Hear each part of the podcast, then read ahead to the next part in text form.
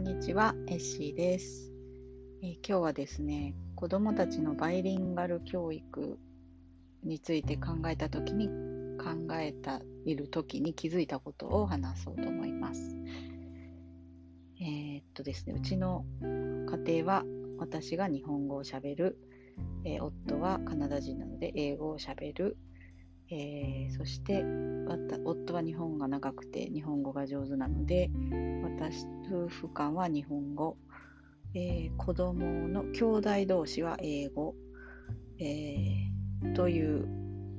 環境にあります。で外は英語の世界ですね。はい、で子供たちは、えー、それぞれ上が5歳下が2歳前の時に渡米したのであ日本から渡米したので、まあ、長男は日本語を5歳まで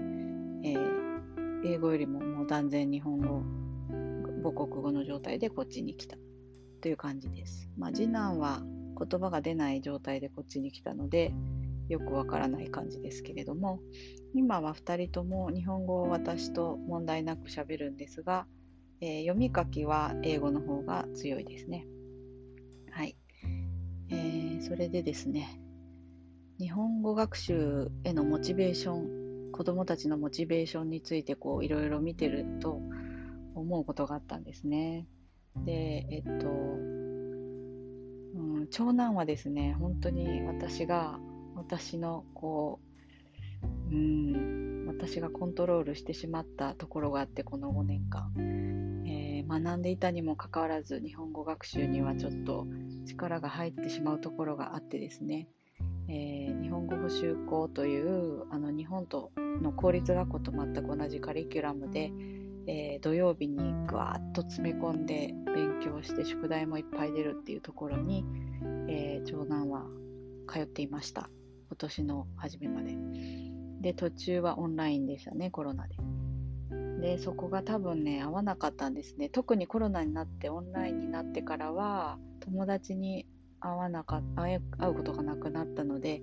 一気にモチベーションが下がりました。でまあ宿題もだいぶ緩くなったんですけどそれでももうね嫌になっちゃってもうやめるという本人の固い意志があったので、えー、やめました。でまあその経験からちょっと日本語学習に対して自信と、えー、やる気をね失ったなっていうのを見て悪いことをしてしまったなと反省しています。えっ、ー、とそしてですね次男はあのずっとあその補習校がオンラインの時にですね4月に今年の4月に1年生になったので、えー、こっちに引っ越してくるまではオンライン授業を受けていました。でなんとかなんとかこうね毎週やってきたんですけれどもやっぱりちょっとあのこの通りに書きなさいとかいうのがなんか苦手なタイプで自分に好きなように書きたいっていうタイプなのであのちょっと限界がいつ来るんだろうっていう感じだったので彼も、このえっ、ー、と引っ越しをきっかけにその学校は辞めることにしました。はい、でこっちに来てからいい学校がないかなと思って探していたところえー、うん、あの日本に帰る予定のある子供ではなくてあとあのご家庭なんだろうね対象がですね、えーと、ここにアメリカに住む、えー、住んで日本語を継承語として使う子供対象の学校に出会いました。ここはあのえー、っと日本のカリキュラムとは全く違ってですね日系人の歴史について学んだりとかですねあと文化について学ぶっていうことを主に、えー、カリキュラムに組み込んでいて、えー、で実生活に即した内容なのでこう実感しながら学べることができる、なんかこう内容がこうすごい自分と関係しているなと感じられながら学べる内容になっているそうです。はい、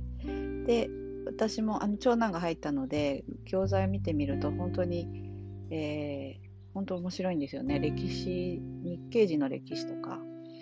えー、実際にその日系人の人にインタビューしてくるとか、そういったこう能動的な宿題とか内容が自分と関連している宿題なのですごく興味深いなと思いました。それであの授業自体も、えー、長男は、えっとまあ、自由に話せるし、まあ、答えが正解とかじゃなくて考えを話せる時間が多いので好きというふうに言ってたので、まあ、良かったなと思っています。はい。で、えー、っと、次男はですね、えー、全く学校にその、ね、前の学校辞めてから行ってないんですけど、えー、漫画を読むのが好きになってですね、うん。えー、本当にもう、コロコロコミックっていうあの小学校の男の子が読む下ネタ満載の私が見ると本当にくだらない漫画をあの笑いながら読んでて、まあ読んでくれるからいいなと思って、えー、ちょっと頑張って日本から取り寄せてたくさん買ったりとかしてですね、えー、そしたら勝手にひらがなを読んだりカタカナを読んだり、えー、まあ漢字には振り仮名がついてるんですけどこれはこの漢字はこういう読んでこういう意味だとかいうのもよく出てくるやつは分かるようになったりとかしてですね。あすごいなと思って。ですね、えー、で他に興味のある、えー、トピックの漫画があれば、えー、買って、えこれどうって読んで読んでみるって言ったらなんか興味を持ってどんどん読んでる感じですね最近はあの動物同士が戦ってどっちが強いかっていうどっちが強いシリーズっていう本をシリーズで買ってですね、えー、かなり読み込んでいます。で、まあそういうその長男の学校の内容、教材の内容とか、あと、まあ次男の、えー、本を読みながら勝手に覚えていくのを見ててですね、思ったことはですねやっ、ぱりその動機が内発的自分の中から湧きだ湧き出る興味とか面白いなとか楽しいなとかそういう気持ちが動機だと勝手に学ぶんだなっていうことですね。もう長男にはもうこれをやらないと日本語能力が伸びないみたいな感じでちょっと押し付けてたんですけどそれで逆に嫌いになっちゃったのであこれ完全に外的動機？もうほんと自律的じゃなかったなと思います。で次男の方はあの本当自律的に自分から好きだからという理由だけでどんどん読んでどんどん覚えていくっていうね。まあそれを目撃してやっと私もこういうことかと遅いんですけどね。分かりました。はい。うん、ということで、まあ私自身もまあそうだなと思うんですよね。なんかこう自分が楽しいとか本当にやりたいなって思うかどうかで何をするか決めていけばいいんだとそうすれば伸びていくんだな成長するんだなみんなそうだなそうなんだなっていうことをこの2人の、えー、様子を見て思ったので今日はその話をしました。はい。ということで、今日も良い一日をお過ごしください。さようなら。